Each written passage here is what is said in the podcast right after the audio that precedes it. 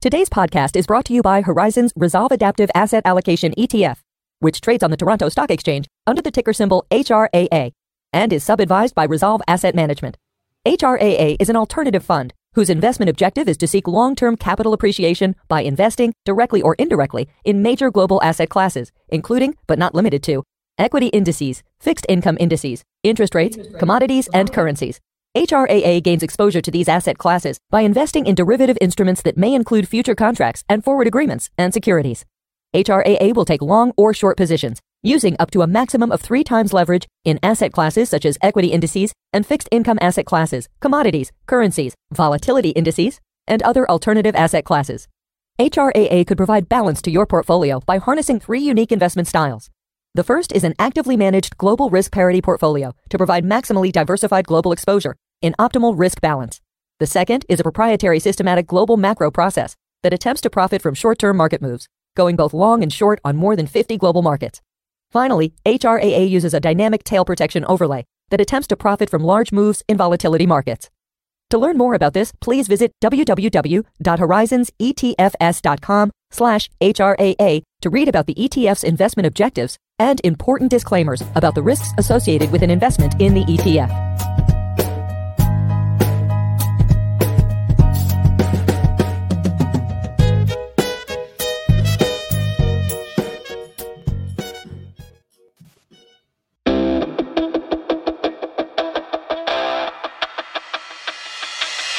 Hello and welcome to Gestalt University, hosted by Adam Butler, Mike Philbrick, and Rodrigo Gordillo of Resolve Asset Management Global.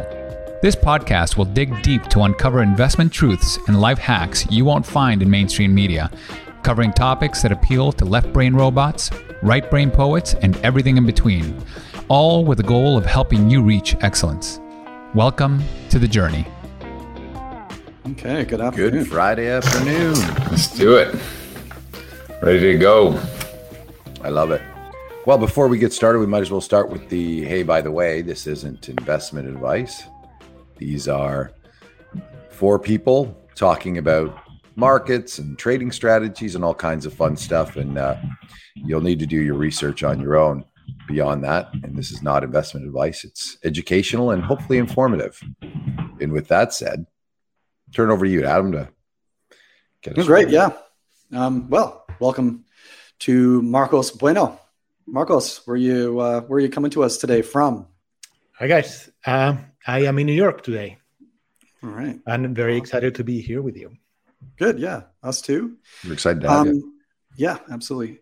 And um, I was noticing as I was sort of going through your um, your bio in preparation for this conversation that you actually have this really varied work experience, right? You've worked at prop desks and macro hedge funds and, and are now running, you know, your own your own fund. So I thought it would be um, interesting to, to us and to people watching and listening to maybe learn a little bit about how um, you picked up some experiences and lessons um, along the way, and then how you um, apply those experiences and lessons to run your current strategy. So maybe a good place to start is for you to uh, give us a little bit about your background, and then maybe we'll pull in some threads. Yeah. Okay. Uh, so that's right. I have done a bunch of different things. Uh, some of it has been by design. Some of it has been random. Uh, so I, am an engineer, a mathematician, and so like it's undergrad and master. Um, I did some consulting, management consulting. I also got an MBA in finance, and I have I grew up in Spain, but I have lived in five different countries. I went to school in France. I worked all over Europe. I lived in the Czech Republic for some time. I went to the States, get my MBA. Then I spent 10 years in London. Then I moved to New York for another seven, eight years. Uh, now I'm in between. Um, yeah, my kids have four passports. Uh, so we are all over the place. Um, career wise, pre MBA, I didn't really know much about finance. I was a management consulting in the telecom area. And when I went to Wharton, I discovered finance, and that was interesting. And I learned about this place called Goldman. and I said, "Well, that's I want to go. I want to work there." And I was lucky to be have an offer there, and I actually went to do M and A on oil and gas. I quickly learned that that wasn't for me, and I met some people at the trading floor, and that was kind of cooler because they were working less. Uh, the job was more interesting, at least for me, and they were making more money, so it kind of overall better. Um, so I was at Goldman for a couple of years doing uh, derivatives, exotic derivatives of the uh, multi assets. So I was doing equities, I was in commodities, currencies, a little bit of fixed income. and I also then kind of realized that what I wanted to be was on the buy side. And that opportunity came at UBS and the prop desk, uh, the equity commodity prop desk. And even though it was a prop desk, the group I was in was a value oriented group. So there we didn't do a lot of investments. It was very research oriented. We may may put a trade once a month. I travel all over the world meeting companies in the commodity space because I was an engineer. That sort of like spoke to me, so that was interesting. Uh, visiting mine, oil fields, refineries, utilities, nuclear plants, blah blah blah, you name it, and like doing the real fundamental work um, as a value investor does. And one of the things I realized, I mean, I made a lot of money very quickly, and I thought it was I was very good. And the reality was, I'm familiar with that situation. Yeah, I wasn't. What year was that? that was 2005, 2006, uh, 2007. Um, looking back, I mean, already already that at the time when 2007 started to occur in 2008, um, I basically looking back realized that it was not so much my stock picking that was successful. It was that I was long a bull market. Um, and that told me that basically it was more important to determine whether we were in a bull market or a bear market or a bear market than anything else. Uh, so if, if it's a bull market, you don't want shorts, and if it's a bear market, you don't want longs. You can do everything you want, uh, most of the time your longs are going to go down if it's a bear market and they're going to go up if it's a bull market so it's kind of that is the macro perspective um, and it turned out that jp morgan the macro team uh, was looking for somebody with experience in equities and they hired me out of ubs i, I joined jp morgan it was like a global macro and i was the equity guys in the global macro team um, and that was interesting is that it a complete change in perspective in terms of what a value guy does versus a macro guy. The value guy perspective, the underlying premise is that I am right and the market's wrong. The macro guy has a lot more respect for the market and they will have views and they will have their opinions, but they will respect the market and they will be a lot they are a lot more disciplined when it comes to risk management and they have an opinion. If the market does not respond in the way they expect they will cut it out. Mm-hmm. so that was a big that was a big learning for me. Um, the risk management the management of the positions that you can have your opinion but that's not gospel right? That was the biggest problem of sort of like the fundamental guy that i was anyway long story short uh, on my commodity experience i learned about currencies. I learned about other things. I didn't do any more singles, not not so much um, stock picking anymore, and it was more really macro. And and without me realizing, it was basically trend following. It's like you have a view, you put it on, it goes with you. You keep it. If it doesn't go, um, you cut it. Um, years later, I realized that was what the trend followers that, but that's what trend followers do. But we can wrap it in a view, right? This is my view, and my view was wrong. You actually, you could actually give away with like, get rid of the view and say the things going up, you get long, things going down, you get short. And the reasons why are a lot less important than we think. It's just what it is. Um, so I had a I had a great run at JP Morgan. I was very happy there. Uh, but 2008, 2009 happened, and the politicians were not very happy with us, and they say you they created a Volcker rule, and all the prop desk and all the banks were cut. So basically, I was fired. We were all fired, laid off. Um, and I did other things. Uh, actually, I, I built a house during that time, but I was just serendipity. Uh, this hedge fund, Graham Capital, was opening in London, and and they hired me as the third person in London uh, to run a macro commodity book for them. Started really small, and then it went up to almost a billion dollars. And Graham has this unique feature uh, thing is that they combine the macro thing uh, with a old school trend following CTA, and that's where I got first exposed to systematic strategies.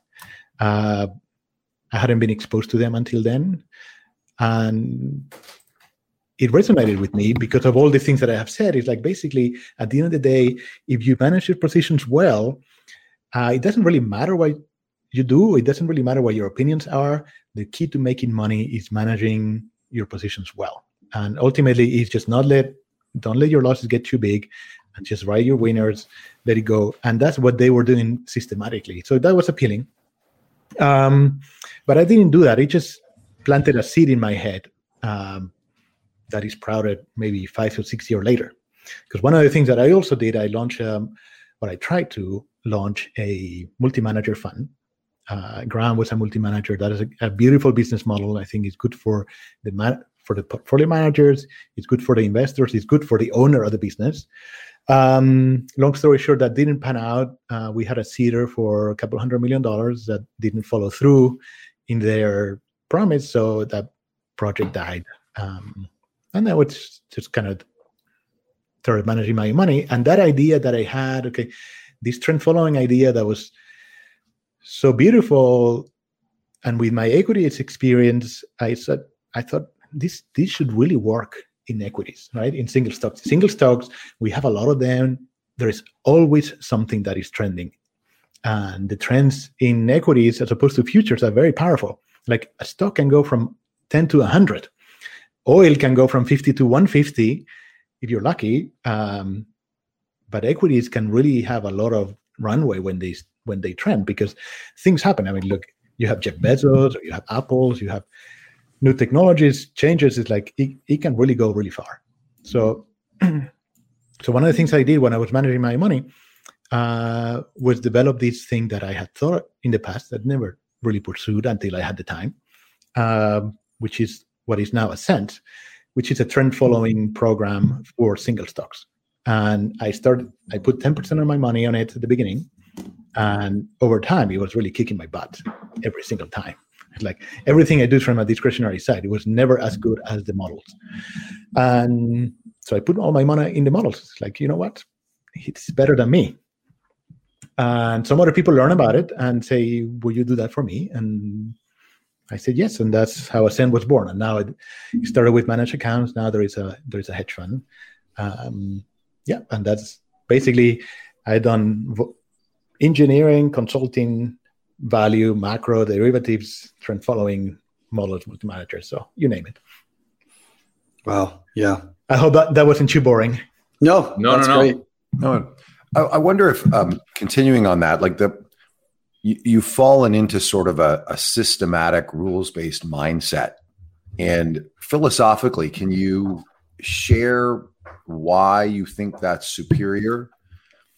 And uh, also share some of the the shortfalls where maybe you're looking at the rules that you have in place and you would like to uh, go outside those rules right? And where where are those points where the rules brush up against you as a practitioner with experience where you're you're uh, maybe at a crossroads and what do you do in those scenarios? So so two questions which is a terrible thing to do to somebody but the first one is systematic thinking. Why is that superior then the counter to that is just sort of steelmanning where you find that that runs into some uh, some some some um, uh, abrasion with you as a practitioner. Yeah. Okay. So. Uh, why I think it's superior in my particular case, it's because the systematics or like rule-based approach gets me out of my own way. Uh, it gets rid of my idiocy you will. And, my, and, and that is driven by cognitive biases, opinions, the idea of conviction, the belief that the, that I am right and the market is wrong. uh, it is a process that introduces a discipline, a discipline in which you never lose a lot. The only outcomes of any trade that I do is either I lose a little, I make a little, or I make a lot. I no longer have the I lose a lot that can happen to a discretionary trader because we fall in love with trades, because we have opinions, because we have biases, because we have a hard time taking a loss. Those are the things that create a loss, a big sure. loss. And, the, let, and, let, me push back on that a little because one of the things that happens with trend following is yeah, the losses are small, but sometimes it's small loss, small loss, small loss, small loss, small loss, small loss, small loss.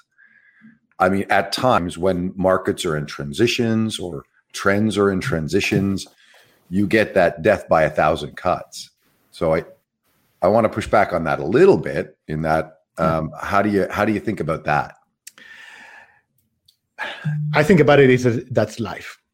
Now the right. good thing cost is business. Yeah, the, the good thing yeah. about trend following is that uh, it's not a new thing. Uh, it's been around for decades, so there is a real track record of decades of of it working, right?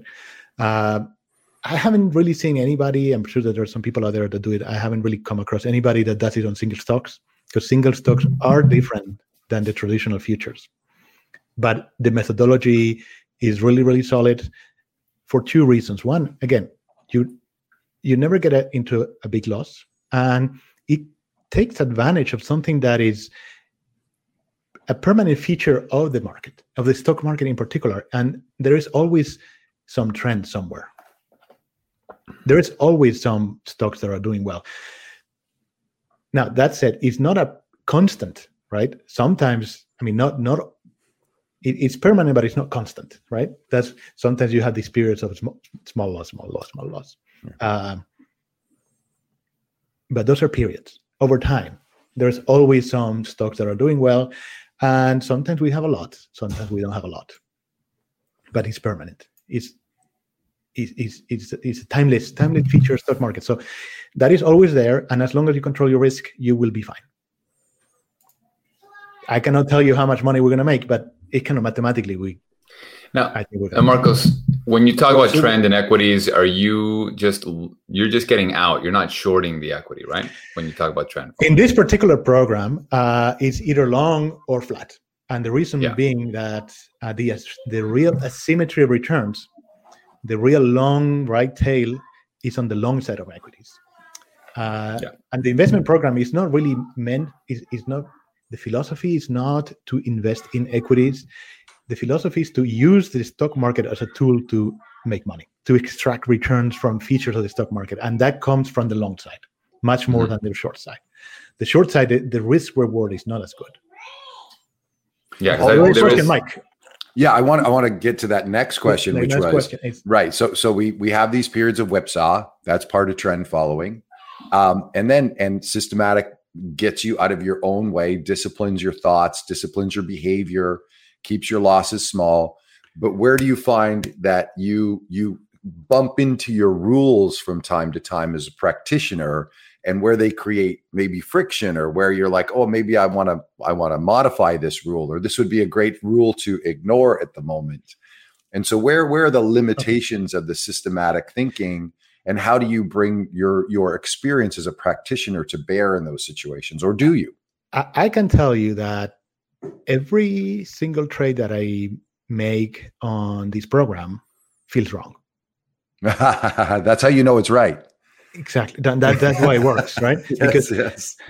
like every single trade is a painful trade when i'm buying when i'm selling um, that is one of the reasons why it works, right? Because from a discretionary perspective, it's really, really hard. When something is trending up, we have a tendency to say, okay, next time it dips, I'll buy it. You know what? Probably when it's dipping, it's no longer, it is telling you something. And when you're losing and it's going down, you always want to sell on a day up, right? Or say, oh, I want to wait for tomorrow. What happens when it goes up? Then hope comes back and say, you know what? Maybe not working, so I'm not going to sell it. So these are the typical cognitive biases. So I can tell you that every trade feels wrong. Uh, that is always a conflict I have. Now, I have been around for long enough to know that it's no longer a, a good trade is no longer a trade that makes money. A good trade for me is the one where I follow the rules. Now, to I, I would be lying if I tell you that I don't have opinions, that I don't want to trade, that this is perfect because it's not. Now, I keep a small small account for me to trade discretionary to to scratch that itch of having opinions and and that keeps my, my sanity, if you will. The other thing I would say is that what I do is, in my opinion, a very good way of trading the market, but it's not the only one. Mm-hmm. Um, there are other ways of making money. I just think that this one, in my opinion, is the one that gives me the most chances of success. Like as a discretionary trader, I can see trades sometimes. I can have opinions and I can tell you maybe over a period of time I will be better, but I don't think I can be consistent for years and years doing that. Uh, some people may be able to do that. I have learned that I do not. Um, and and some other people make money in a different way, right? The other the other way I think one should invest in equities that makes a lot of sense is, is value investing actually. Uh, but that is also really, really hard. And, and value investing is founded on the same principles. Basically, you limit your downside. Um, you only have small losses compared to what you can make.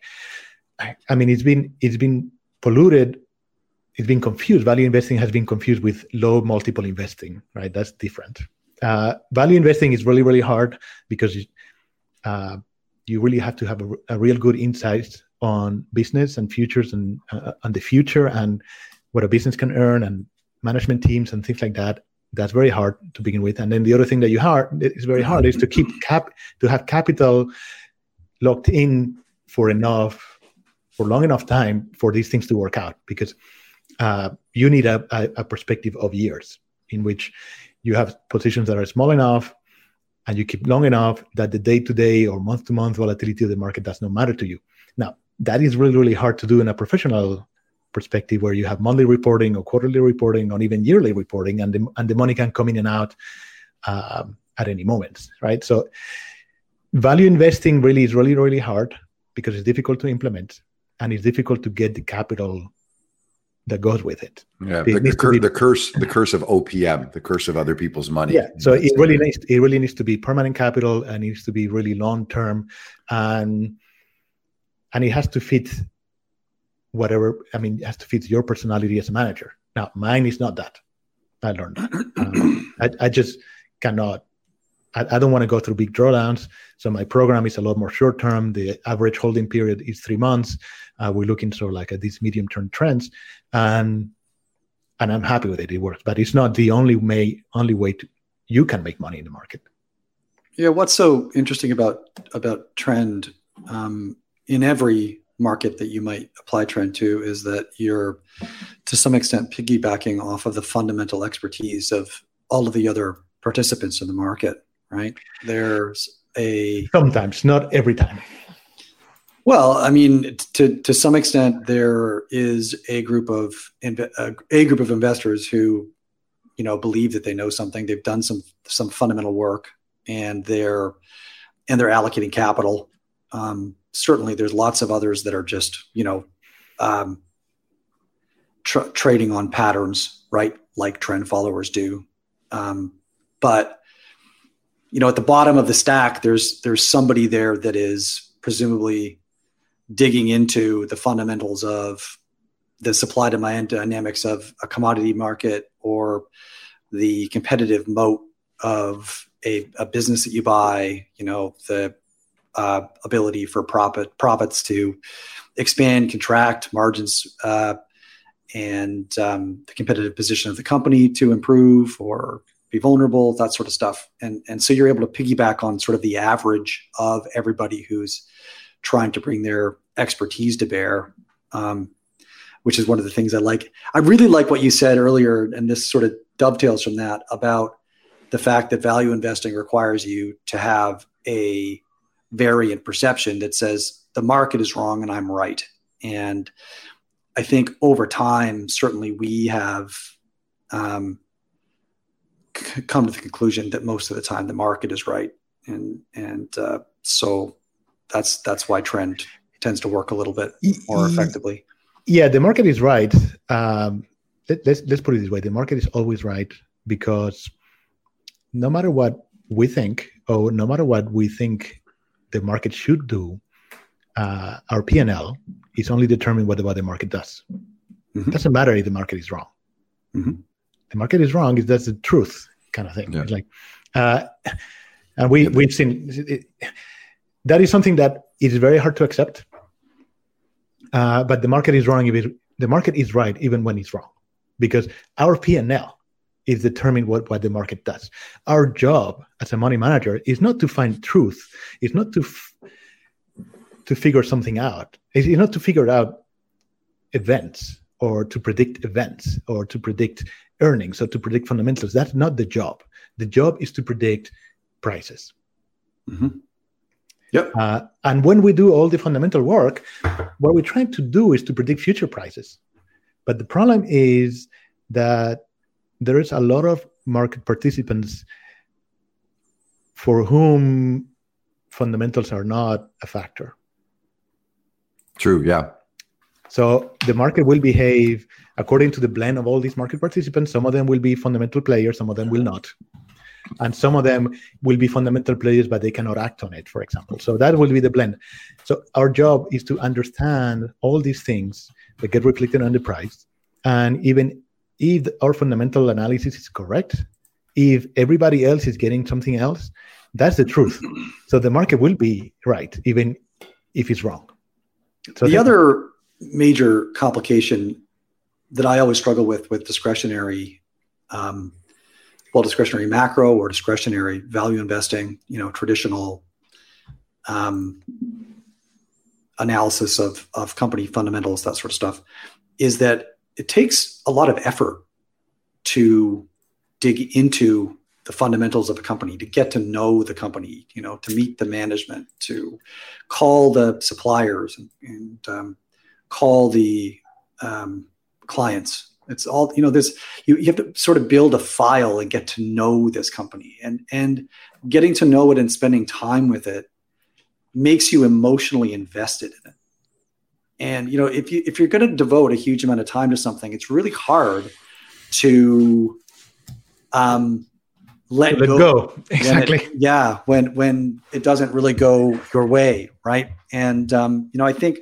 of all of the the potential challenges to any kind of discretionary thinking in markets, I think that may be the hardest one because no matter how smart you are um, and how big your team is, and, and your edge most people believe they have an edge and actually don't if those who do have an edge the edge is something on the order of maybe 51 or 52 percent right yep. so 52 percent edge is actually a really substantial edge so long as you're trading you know sufficiently uh, yeah. high turnover yeah um, um, I, I, can tell you from experience personal experience and uh, what i have seen others um, when I was a value guy, when I was a fundamental investor, I was very arrogant.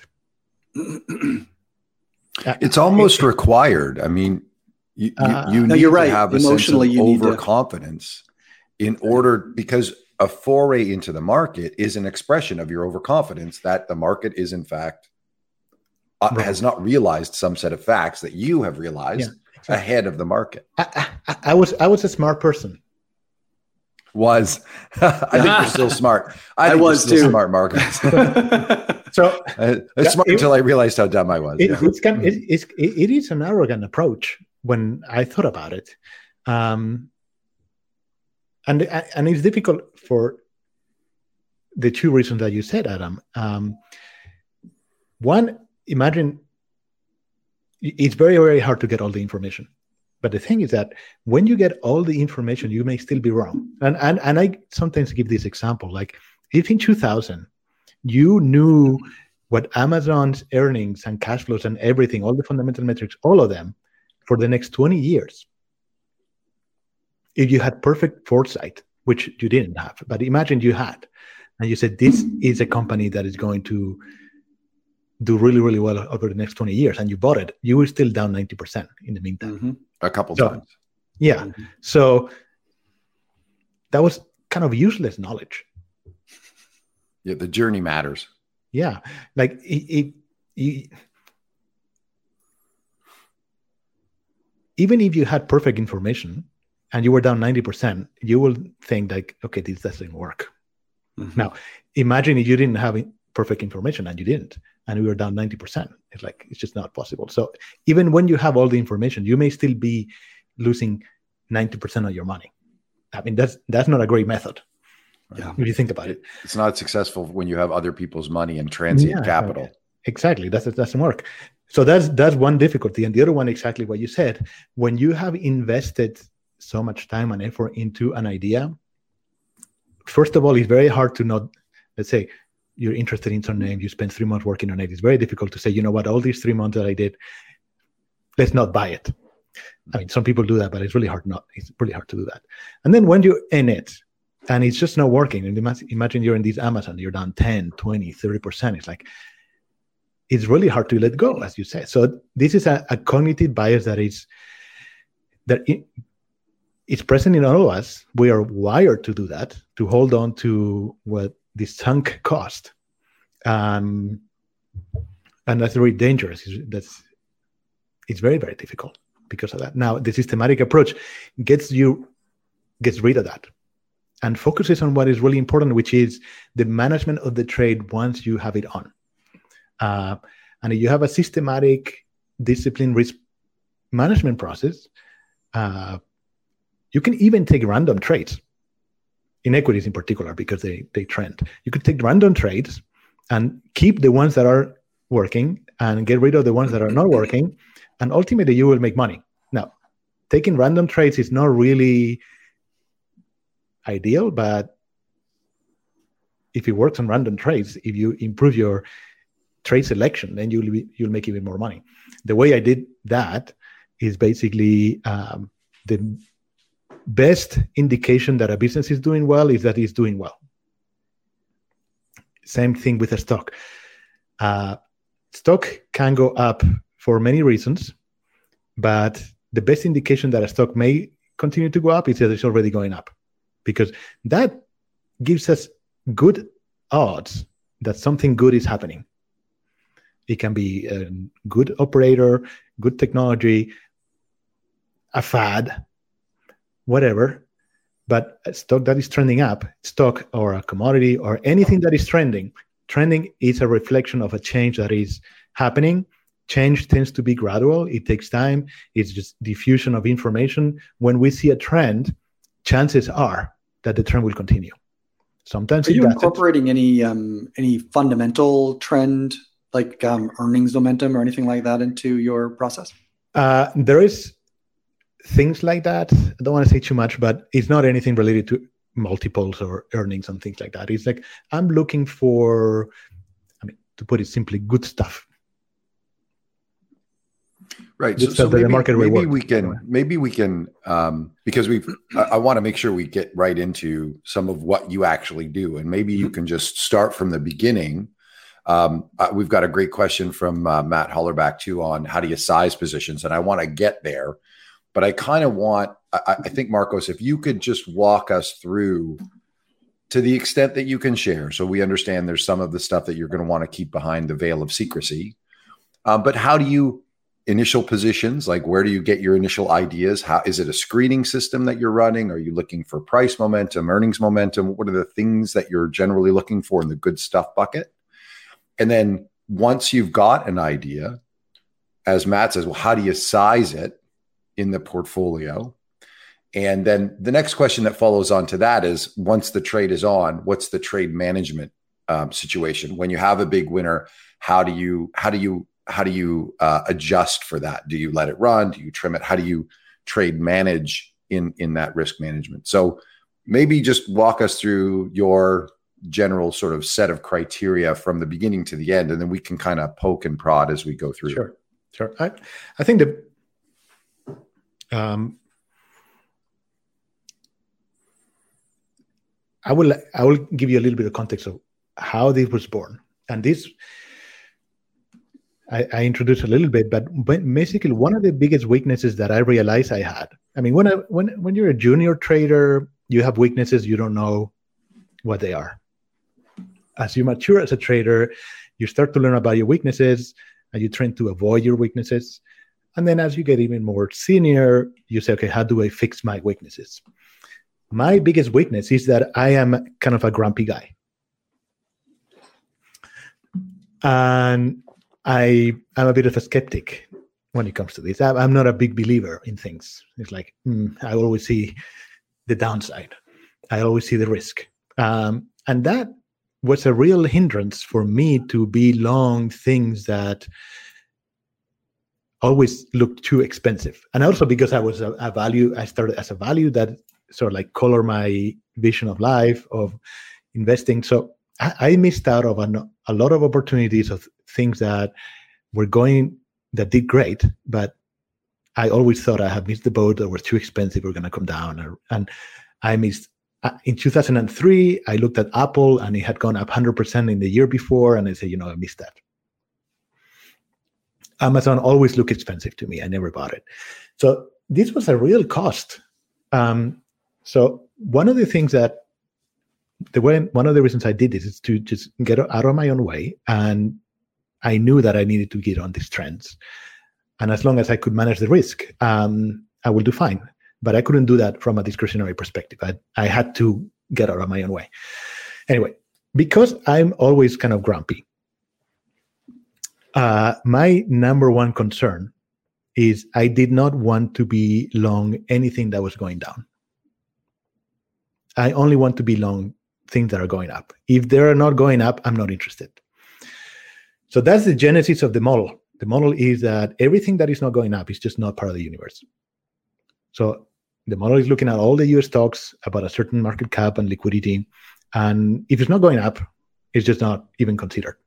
So can I can I just sort of press pause there and maybe sure. pull pull on that thread a little bit? So going up is is I think very hand wavy, right? So yeah. um, can you say a little bit more about how you quantify um, when when stocks are, are going up and maybe just to to frame this a little bit and given that you came uh, at the development of this strategy from a background in in observing futures trend following. Maybe I, i'd be curious about how you've adapted your trend process from traditional kind of futures trend to be more effective with equities. So maybe. Yeah um, I, I think one of the hardest things for trend is defining what the trend is. Uh, this is one of the things that uh, you can show a five-year-old. We can always see, okay, this is this this stock is trending, but how do you really tell that to a computer, right? It's like, like we we can see a pretty person, and we all recognize a handsome or pretty man or woman, but to tell a computer what that is, it's kind of hard. So that was one of the things I first struggled with. And in the end, I went with a very, very strict definition of trend that uh, captures that it makes sure that everything I capture is in an uptrend. It will not capture all the trends, but it, it will make sure that what I capture is a trend. So I kind of went like at, at the beginning, I was like, okay, how do I define a trend? I want to make sure my initial thoughts were okay, let's let's define a trend. So if I give stock to the computer, it will tell me if it's a trend, not trend, or not. And that's kind of hard. I completely changed my mindset and say, okay, I don't care about capturing all the trends. I, I want to make sure that what I capture is a trend. So that simplified the problem quite a lot. Um, so it's a very, very strict definition of trend. Uh, only a few stocks will meet that definition. Uh, but the good thing is that when it does, it is a trend.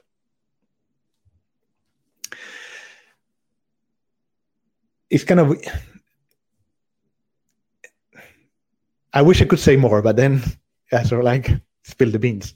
Uh, but well, maybe maybe just um, is what, what, I'm for, what, I'm looking for. Let's uh, let's look at it sure, this way. Sure. What I'm, what I'm looking for is uh, when a stock is entering what I call a new regime,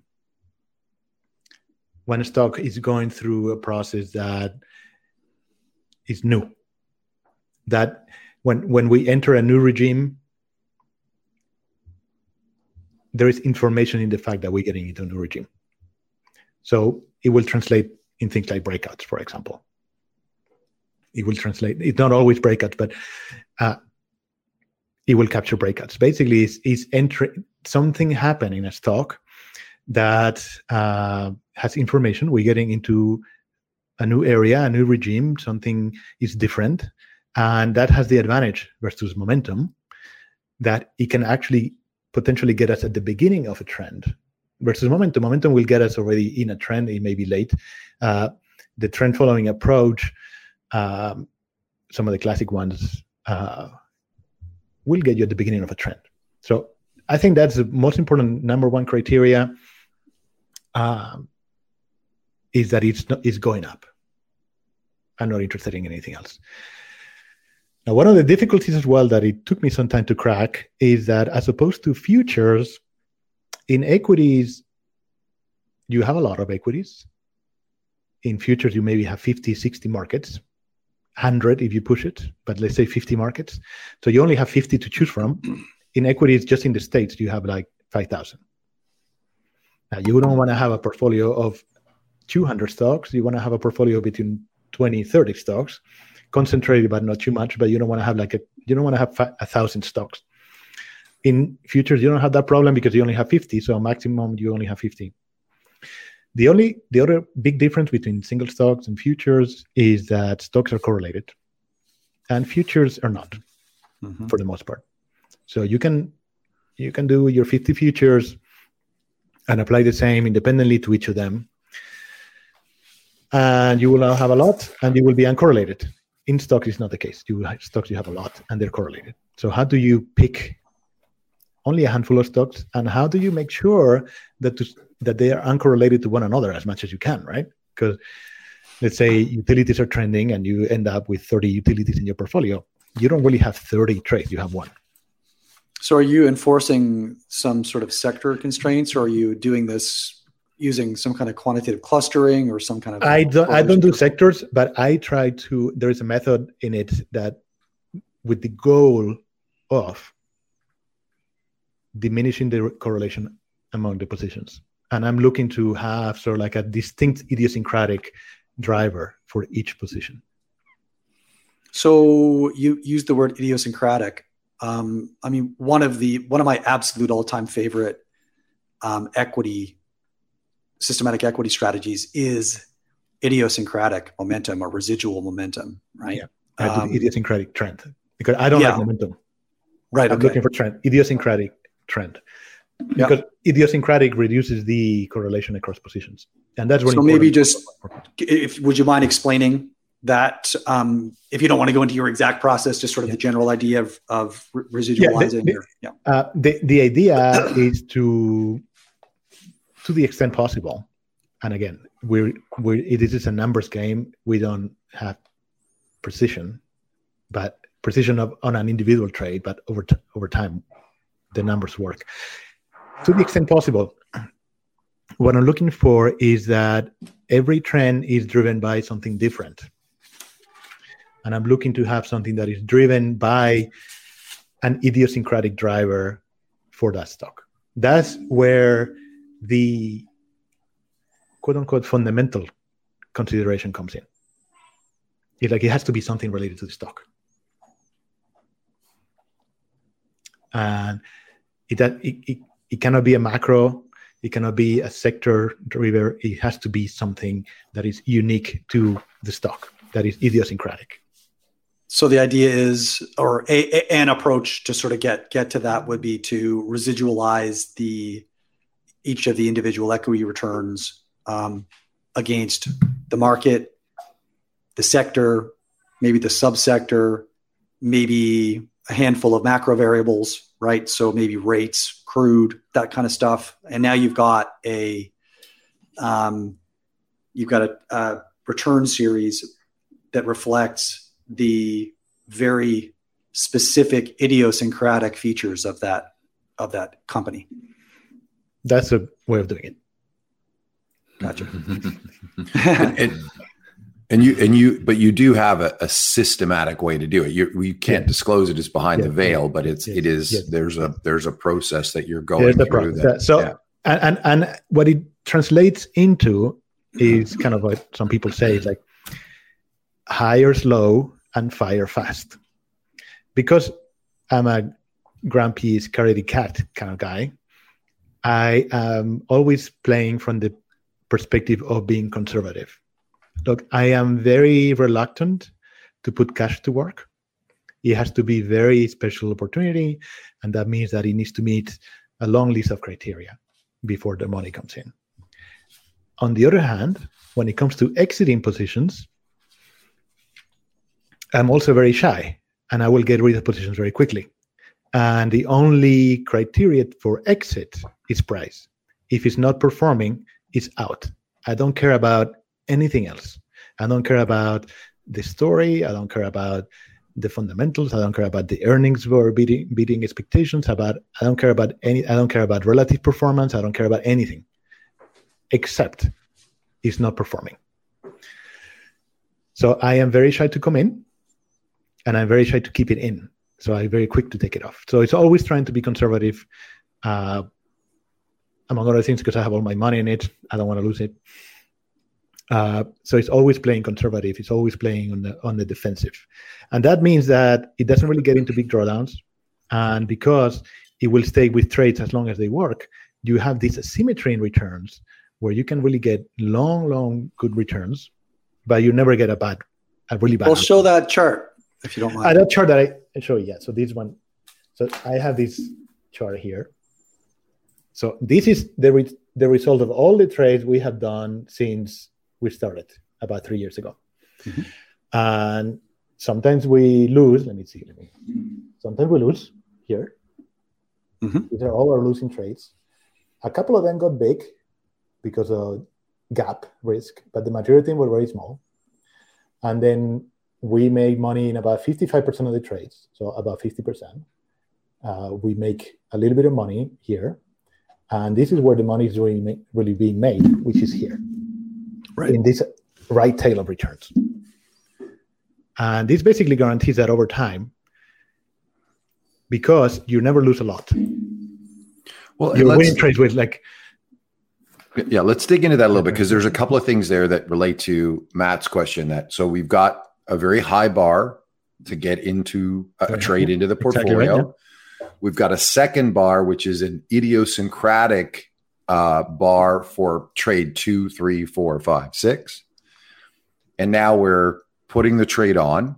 How do you think about the position size for those trades that you've got on?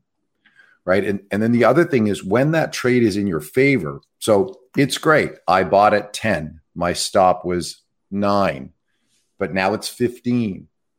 And even though, you know, my trade is profitable, when I'm putting that P&L and sending that statement to those clients, they now have internalized $15 as their money.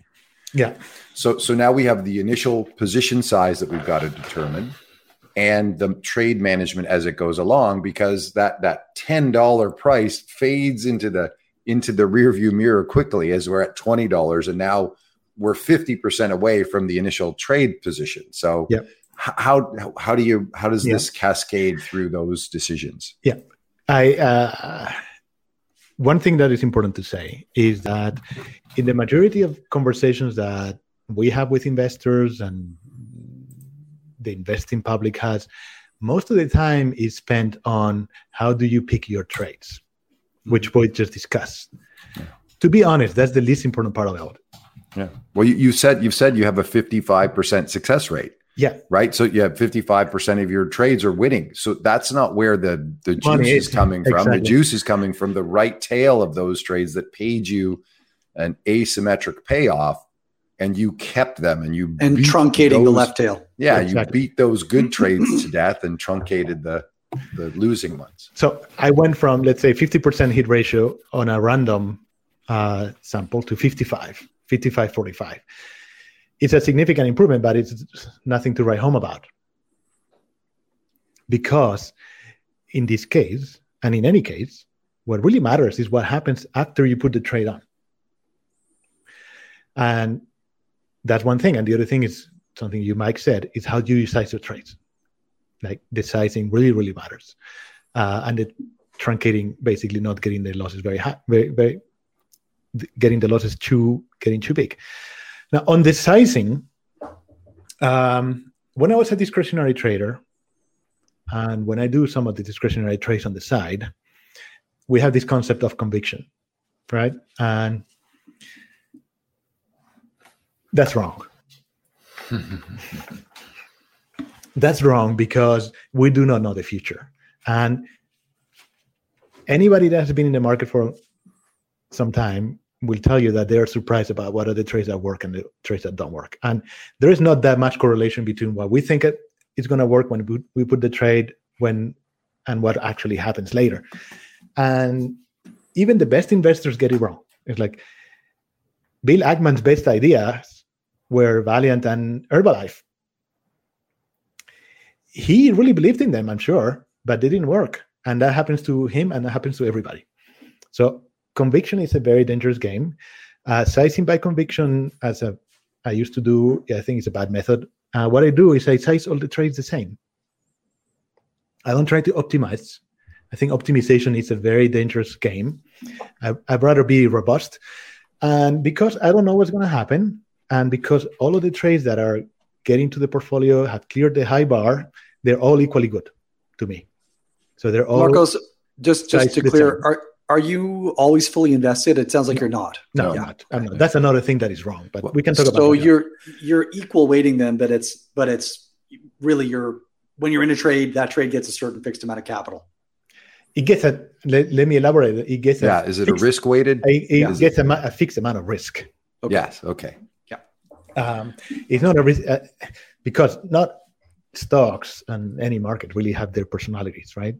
Um, so there is a what is in, in effect is uh, vol weighting, right? Volatile stocks get less dollars and less volatile stocks get more dollars but in terms of risk i'm always risking the same amount of capital on every trade uh, energy companies get a lower allocation utilities get a higher allocation basically. well it, it would depend on their i'm it, assuming it would depend on their volatility at the moment yeah, that yeah. you're putting the trade on yeah it, it, depends on a number of factors uh, it's not a naive volatility weighting but ultimately what it means is that every trade gets the same risk allocation and at, at this time, we're running at 75 basis points per trade. So every trade we put on, we're going to risk 75 basis points. And that is basically what we would lose if our initial stop gets hit. Yeah. 75 basis points of standard oh. deviation. Oh. so 75 basis points of the capital. Yeah. So in in the event that all of the you, you're you own 20 stocks, in the event that all those stocks get get stopped out tomorrow, you're in a 15% loss position. That, that's kind of the way that yes, around 20%. If, if, we, if we enter all of them today, yeah, and we get all stopped out all of them today, that will be the answer. The reality is, as the trades move up and down, uh, our in, the the risk in the trade will change, and sometimes the trade, uh, the risk will get smaller, and sometimes it'll get bigger. And that goes to the question of Mike was saying is that what do you do with trades that do really well? Yeah. yeah. Uh, the orthodox trend following will tell you nothing. It will tell you do nothing. Mm. It's a good thing that that's happening. Uh, and that's how I started. But stocks are not futures stocks have nasty behavior sometimes. Um, and as you said, there is the reality of other people's money and the reality of drawdowns. And that when you get it, let's say if you start with 100 and you make two, you make you go to 200 and then you go back to 130, you still made 30, but some people will think that you lost 70. Yeah. Hmm. So so now now I, I changed some things and I do when when a trade gets too big because it's doing too well, that means that I have an oversized risk in one stock. I'll bring it back in line with the rest of the portfolio. So there's a threshold. There's a threshold at which point basically I have too much concentration risk. And because there are stocks and any stocks in my heuristic, any any stock can fall 50% in a day. That's my kind of rule of thumb. Mm-hmm. Mm-hmm. And if, if one of my stocks fall 50% in a day, obviously I will have a very bad day. Uh, but that shouldn't kill me. Obviously, it hurts. It shouldn't kill me. Now, when that number gets too big, it needs to be brought down because any stock tomorrow can fall 50%. So if I have, let's say, for argument's sake, I start with a 5% weight and it's gone to 10 or 12, that's too big. Because if it falls 50%, I have a down 6% day on one name. That's not mm-hmm. really acceptable. So basically, it, what effectively happens is that I sell some of it, take money off the table, and I bring it in line with the rest of the portfolio. So I don't have an oversized risk in any one name. So, Marcos, can I just take it back for a second from you know a practitioner in the markets? I'm always curious as we start exploring, and you're an engineer, you get curious, you start tweaking what you want to do, and you you come to whatever you're managing. You know, I went down a similar path to you, but I didn't stop there. I was too curious about the low correlation of asset allocation of futures contracts. Like I just went a little further and added more diversification and created more things. What what about the other more traditional long short trend following? Uh, it was not attractive to you when contrasting where you decided to make your your career. Um, there are two reasons why I didn't in stocks. One is that I had experience in stocks.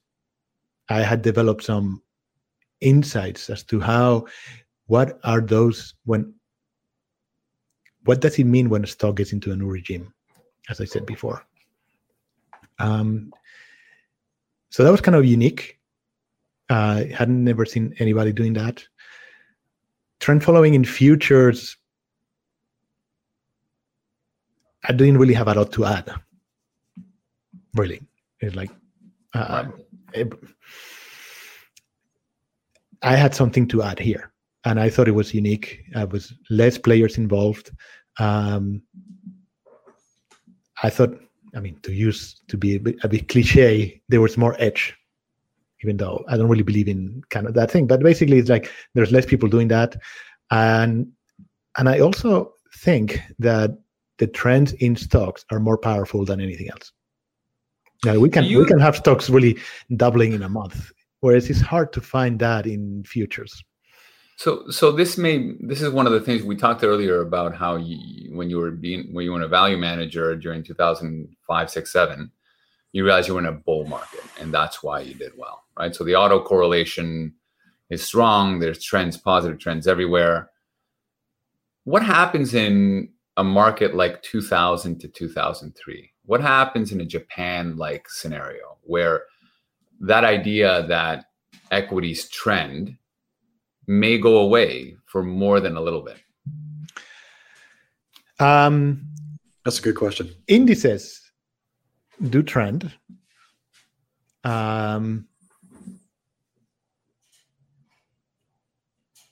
single stocks do trend, but single stocks we have a lot of them, and there is always some stock that is trending up because there is always some entrepreneur that is doing things differently. There is always somebody that is eating out, getting market share. There's always something new that is happening. There is always some winner in somewhere.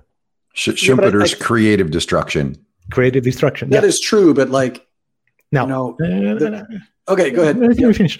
So now, in a bull market, we will have a lot of these stocks, and I will be very heavily invested, and that's good uh, in a bear market when most things are going down, I will not be heavily invested, and that's even better. So, what happens in a in a bear market? What happens in a 2000 to 2003 scenario? Most likely, I will be underinvested, and that's okay, because it's better to be underinvested than losing money.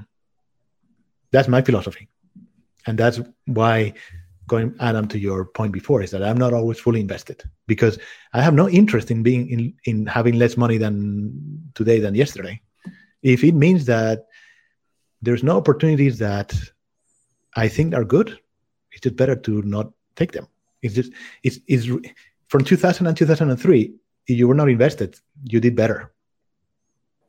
Well, it's interesting, but there's a regime shift there too 2000 to 2003, there were absolutely trends developing in oil and yeah. and um, international real estate, and that was probably one of the. I mean, good. The problem is that regime shift portion. It's the Japan right? scenario. It's 30 years of of declining markets, right? Where that where that upward drift over time turns into a downward drift over time. yeah, decades. I mean, not, not, not it, it has happened that the U.S stock market has been in an uptrend, broadly speaking, for decades, but it doesn't have to be like that. Right. There's nothing. Nothing tells us that trends have to go up. They, I think there's a there's a belief out there that equities trend up over time. There is no reason why, actually. And in fact, I would say that most people that say that speak from a perspective of a US centric mm-hmm. market Definitely. which is actually the exception. Like if you look at most other markets, they don't trend up, and there is no reason why any. In, I mean, the reason why it has trended up is because the U.S. economy has been su- successful, because it's been the most successful capitalist system out there, where we have these creative destructions and earnings have grown up over time. But things can change. Think it could be a Japan kind of economy. It could be. Uh, it could be an European kind of economy, or it could be South American type of economy, and we may be going in that direction because mm-hmm.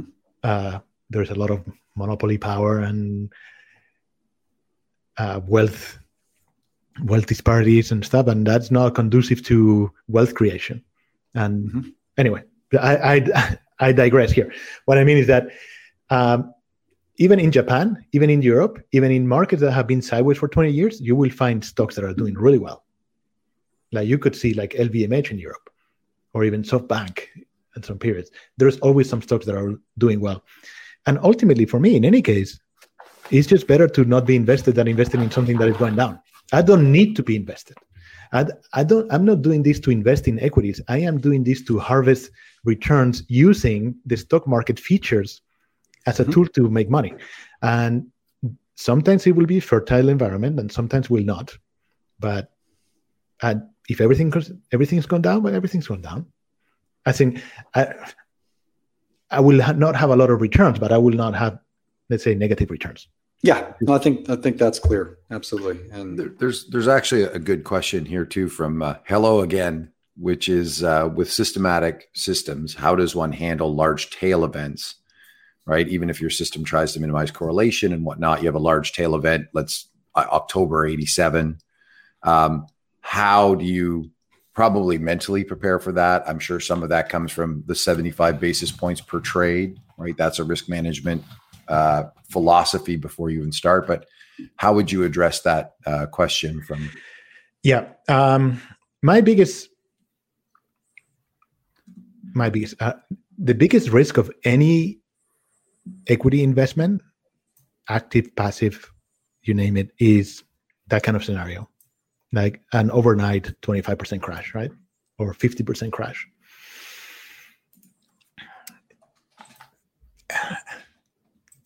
I do worry about that. Um, there is a hedge for it, which is basically the daily cliquets, where you buy a daily put 10% out of the money, 15% of the money. Uh, it can be hedged. Now, this hedge is not free. It's actually quite expensive. Um, that's the only way of getting rid of it. So it's kind of something we have to live with. Uh, right. But well, I guess you could also kind of just short whatever whatever approximate beta you have on the long side. You could short ES futures against it, and and then you're only generating, you know, uh, alpha. Yeah. Right? Um, we we actually uh, for some time I had a program like that, I had a program that was market neutral. Uh, neither me nor the investors that were running it ended up liking it. Of course not. We've had a 10 year massive bull market. Nobody loves uh, hedges during a bull market. Uh, no, yeah, no, that's one reason. But the, the main reason was that I was introducing a risk that I could not control. The basis risk of the ES beta versus the portfolio, yeah. sure. Now, uh, because I mean, so far I have been out, outperforming the indices, but that's not really the goal. The goal is really to make good risk-adjusted returns. Uh, the risk is this is not a program to outperform. This is a program to make money. Like um, it has the possibility of outperforming, and it will definitely outperform on the downside because it will be out of the market. Uh, so it has kind of this call option profile. When the market is going up, you're long. When the market is going down, you're like flat. Um, and it has outperformed, but that's not the goal. But when you introduce a short leg, let's say the market or a beta or whatever you you introduce market risk, and then you are trying to capture the outperformance, which is really not the goal. And sort of like if, then then we no longer really know where we are betting on.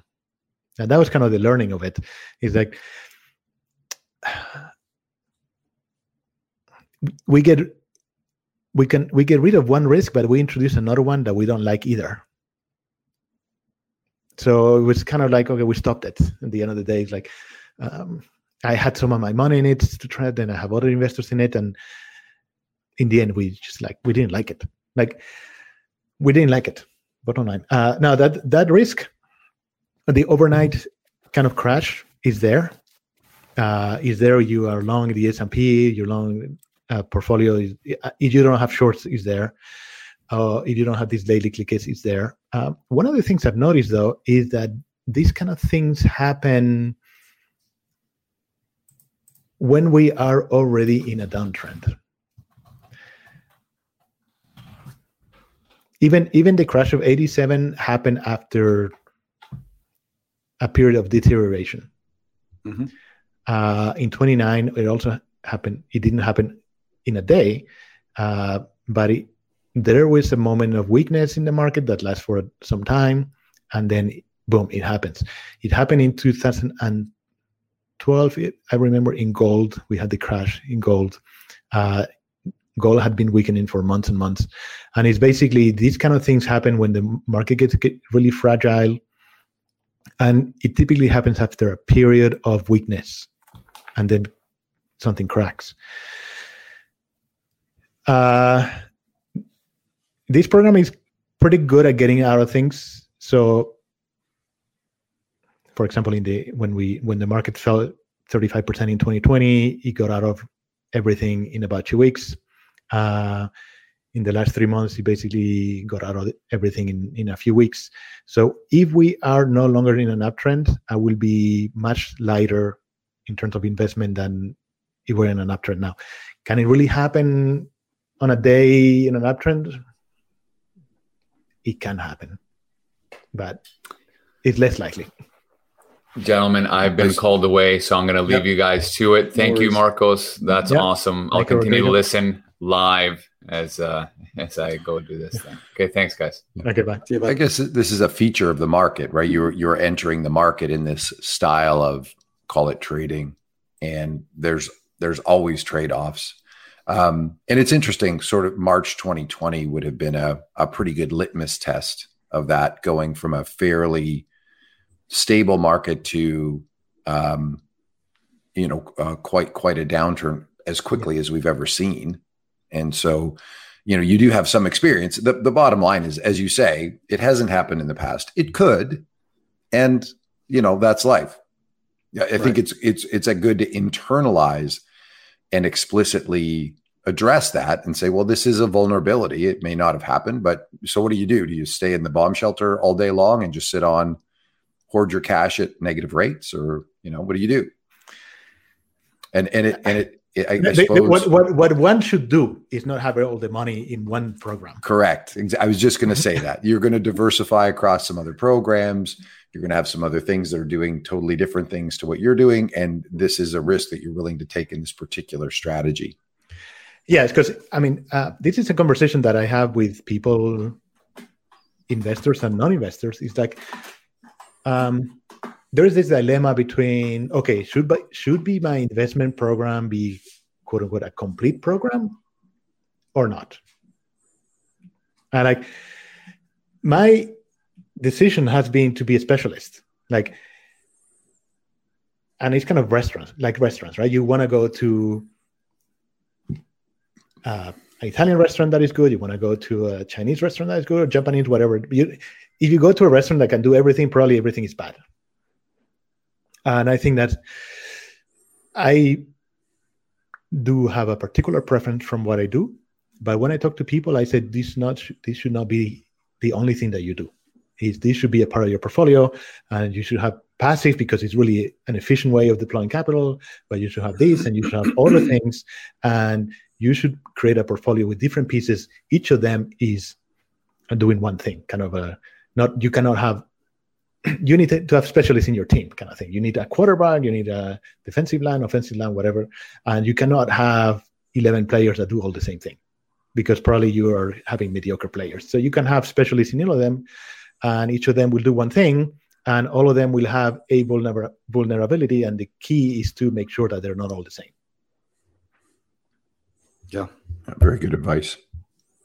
And and on another topic, Gab, you, we were talking about position sizing earlier, and and some folks may think 75 basis points is kind of small, and um, it's actually It's not I small. think it's not small, right? And and it, it, a position size of over two percent in any strategy generally leads to the a higher risk of ruin. And so, you know, if you're not familiar with the the process of how you work the trade back through the portfolio side, actually Tom Basso has a great piece called Successful Traders Size Their Positions, Why and How. And that's a PDF that's available from uh, Basso's, I think, website for free, but it walks you through the mathematics in a very simple format of why you know position sizing in that area is Yeah. is is somewhat optimal and and how to think about working that position sizing back thinking about the volatility of the underlying position so if those if there's folks out there that want to dig into that a little bit more um, that's a great a great two, starter Two percent. I think two percent. Sometimes people talk about two percent, and I think it's really dangerous. And that comes back to your comment that you made. Is like you have a loss, loss, loss, loss, loss, loss. yeah You have ten losses in a row at two percent. That's down twenty. Mhm.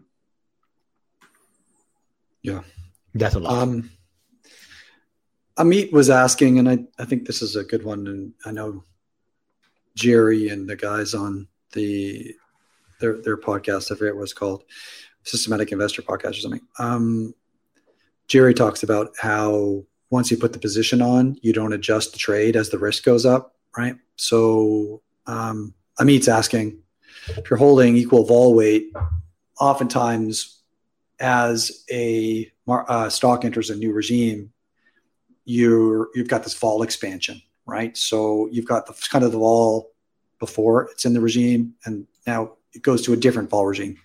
Maybe it's you know it, it presumably you- you're mostly going to get upside vol, right? But are you reducing or or managing the size of your position um, in the context of changing vol, or or you once you put the, the trade on, then it, you know you- you've got a you're sizing it based on that 75 basis points of risk based on the initial vol estimate. I don't, except for what we said when the risk gets overweight in one position. Because there are two things that can happen. Uh, vol decreases. Not a dangerous thing. Mhm. I don't need to increase the size. Um, the other one is vol increases. if it increases to the upside, that's good for me because I'm making money. If it increases to the downside, I hit my stop. So my stop does not move because the vol has expanded. So once I put on the trade, the vol regime is either favorable or neutral. I mean, a change in vol regime is either favorable to me or neutral. It's favorable if vol increases to the upside, It's favorable if vol goes down, and it's the same if vol increases and it goes down because my stop is based on a lower vol regime. So uh, I don't change it because it's only I, I only have positive optionality. Gotcha. And and that's how you've created that sort of asymmetric return profile in the outcomes of your trades, really. Yeah. Though that is basically a construct of the stock market. Like if you buy stock at a 10, you can only lose 10, but you could make 50, 100,000. You could, there's no limit to the upside really. Mm-hmm. And we have seen some of these things, right? Mm-hmm. Um, they don't happen overnight. They don't happen overnight, but they do happen. Now, if instead of risking 10, you're risking, let's call it two, then it's even more asymmetric. But the asymmetry is already embedded in in the stocks. You know what? Let's let's say let's say the cu- currencies don't have this feature. Mm-hmm. Um, bonds don't have this feature, but stocks do. Right. Gotcha.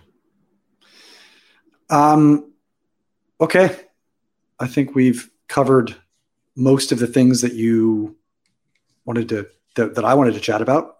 Um, oh, yeah. Are there any? Is there anything that we've missed, Marcos? Is there anything yeah. that, that you'd like to add as as part of the? No, I'm. I'm um, I think the, if there is one message I want to tell people, kind of the insight that I've, I've had in all these many years, is that the really important thing is not the investments that you make, is how you manage the investments that you make. And that applies to trading, investments, life, anything.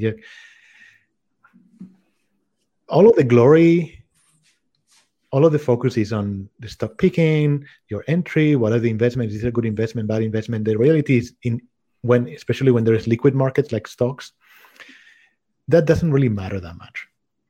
What really matters is your size, how you manage the trades, and that's the sizing, and that's how you exit. It's making sure that you don't lose a lot, you don't lose too much in any single investment. And then when things are working, let them work. Um, and sometimes I do these analogies like stock picking for show and risk management for dough. like in golf, right? Everybody is in awe of the guy that can do a 400 yards drive. drive. Yeah. But those are not the, that's not the shots that win the, the tournament. Yeah, that's great. And So it's, it's yeah, it's it's stock picking for show, risk management for dough. What was yeah. it? What was it? Yeah, yeah, risk management. Yeah, risk management for dough. Oh, you can trade trade trade trade, management, trade management trade, trade management trade management for dough. That was it.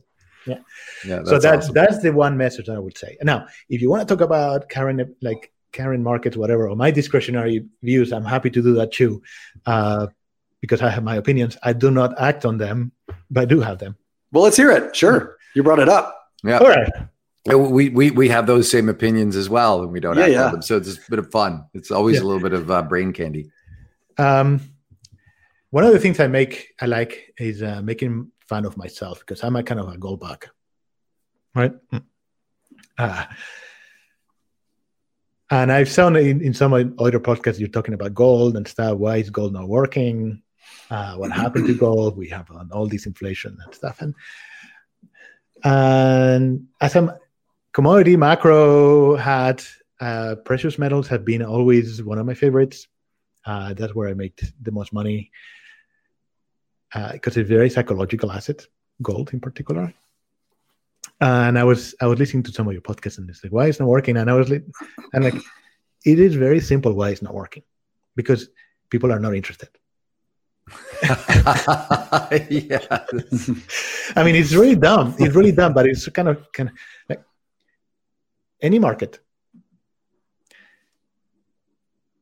be it stocks, commodities, gold, currencies, um, is determined by how many buyers. I mean, the balance of buyers and sellers, right? And how enthusiastic buyers and sellers are in relation to each other and in particular in a tra- in in in an asset like gold um, that doesn't have any uh, at, first approximation does not have any economic benefit right it doesn't it doesn't yield anything it has negative carry but let's let's say that is not no as its simplest, no carry, no no no dividend, nothing, no utility. It has some utility, but let's get that at, at, at a much lower price.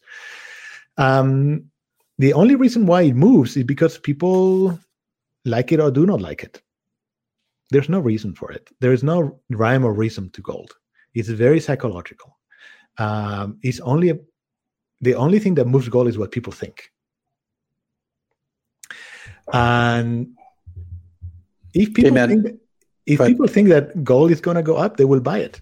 And if they think it's there's there's not a price at which gold is attractive or not attractive. It's not it's not a stock at which you say, oh, it's paying a 25% dividend yield that is sustainable. I cannot buy it. That it does not exist in gold. It's like gold at 2000, gold at 1000 is the same thing. Well, I'll tell you. uh, Speaking of gold, that um, there's I get maybe one trade a year, like discretionarily, that I'm I'm I get a real itch on, and um, I think it was what was it Wednesday morning or something was it Mike that I dropped the the Bill O'Neil Yeah, yeah. you know multi-year cup and handle breakout chart of gold um, just in advance of uh, of Putin invading or you know the forces Yeah. invading Ukraine and said I think the time is now It's now. and and we're gonna and and, and I want to go buy some leaps and I, I literally went and, and started setting up an, uh, an account to go to do that But- Uh, I am personally bullish gold. I have been bullish gold for the last 10 years. So take that with a pinch of salt. I've been ambivalent gold the last 10 years, but I've been bearish stocks for the last 10 years. So, you know, Yeah. take that with a grain of salt. Um, I do think gold has turned a corner though, because the reason why gold was not people were not interested in gold is because they found something else that crypto, in this case, um, that would feel that need to hedge about whatever goal is supposed to be hedging, and uh, basically people got less interested. That will happen. I think that's what happened. Now, I think crypto will ultimately disappear for the most part. Um, and we can talk about that too. Uh, and so, like, gold will come back. People will realize that gold is the daddy of the protection against the devaluation of the currencies. So they will come back. And I think that's why gold isn't working, hasn't been working because people were not believers in it anymore and there is no reason there is no fundamental reason for it to go up other than people want to buy it and they decided they don't want to buy it anymore so that's why it didn't go up and i think that psychology is changing a little bit Yeah, Because-. Because crypto is not living up to the expectation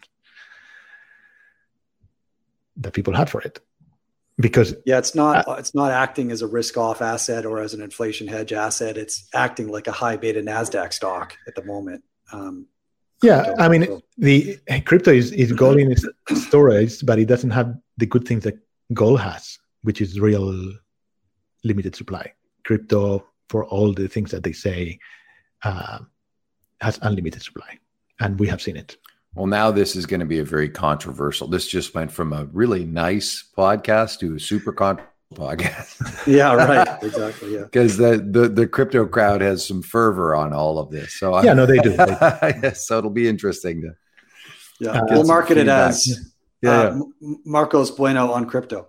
Yeah. What what what are your uh, any equity views? Strong equity. equity views, I, I don't i don't have strong equity views right now um i can tell you that the model is heavily cash because um i sense that we have entered a new regime in the market i think for the last 10 years there was kind of governmental support for the market Mhm. Or at least it was the Just a tad. 120 a billion tad. a month. yeah they they whatever it takes 120 billion a month i think that Yeah. that was a, a very important part of people increased willingness to take risk because they thought they had an insurance policy Mhm. um, whether they had or not that's not really matter they believe they did so they acted accordingly and i think that that has somewhat changed um, i think politically the number one concern is inflation. That's not a new idea. I think it's there. Um, I think the fear that politicians have is always not getting elected, and I think that they believe that the thing that will get them out of office was, is elevated inflation. Mm-hmm. Uh, before it was a fear of market going down, now it's a fear of inflation. So I think that's the that the focus has changed to that, and I found it very interesting that uh, Joe Biden reappointed Powell uh, back in November. There were doubts about it. I think it was Brainard that uh, was considered was considered more. Uh, so November twenty second, Powell was reappointed. Kind of as it was a, to me, it was a bit of a surprise uh, because. Powell had always been dovish. I mean, start, when Powell was appointed the first time, was a very hawkish central bank. Then he until the pivot, like a couple months later. yeah, then then he changed to please the powers that be. Mm-hmm. Uh, and I think he's kind of flexible in his approach. That's not very dogmatic. It's like he will do whatever he needs to do. And when he was reappointed, uh, we had an initial burst of enthusiasm enthusiasm in the market. Nasdaq went to an all-time high, mm-hmm. reversed, and we haven't seen it. We haven't seen those prices since. And my interpretation of that is that Joe Biden and Powell got together, and Powell said, Jerome, are you going to help me fly this inflation problem? If you say yes, you get reappointed, and he got reappointed. So I think that I think the focus has changed completely, um, and that has introduced turbulence in the market. We are in a new regime. Um, the reality is, I don't know how this new regime will resolve itself. I don't know if we're going to go. I can see the scenario where we correct the excesses of the last few years. There are reasons to believe that. Last year we had more inflows than the 20 last 20 years combined.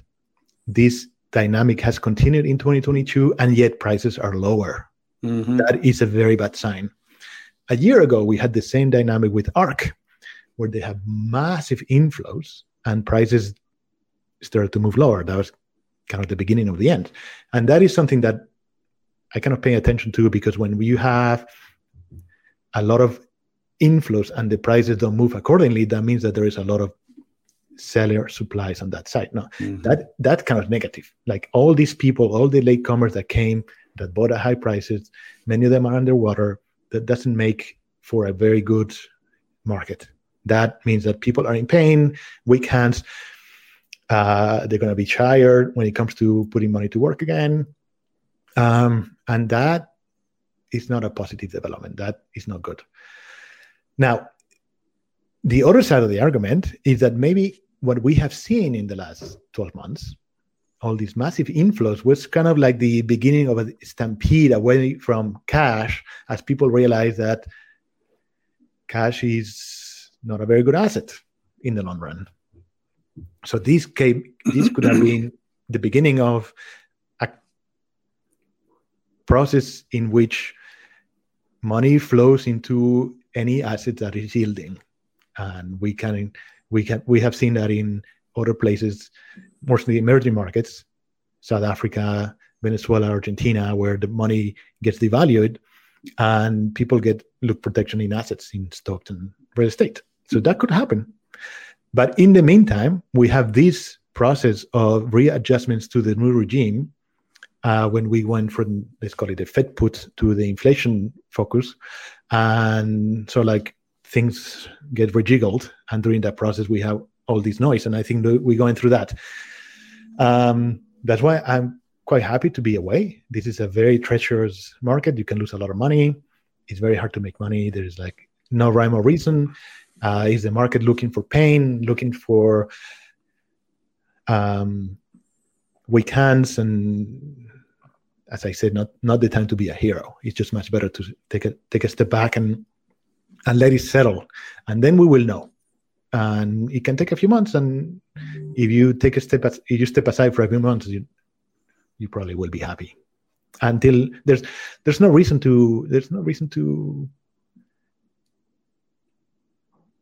I mean, let's say let's say the risk reward right here is is not is not good. Yeah. because uh, there is no real good direction. Well, there's no reason to push the trade, and I'm, I'm assuming that your systems are also, you know, in your strict strict definition of trend. that hard screen is is not showing a lot of opportunities as well. There's not there's not a lot of things. I mean, there are a few things, but it's not. we're not seeing a lot of things. And the last few days hasn't changed that situation in any way. Uh, in February, I mean, um, to give you an idea, we ended January 95% in cash.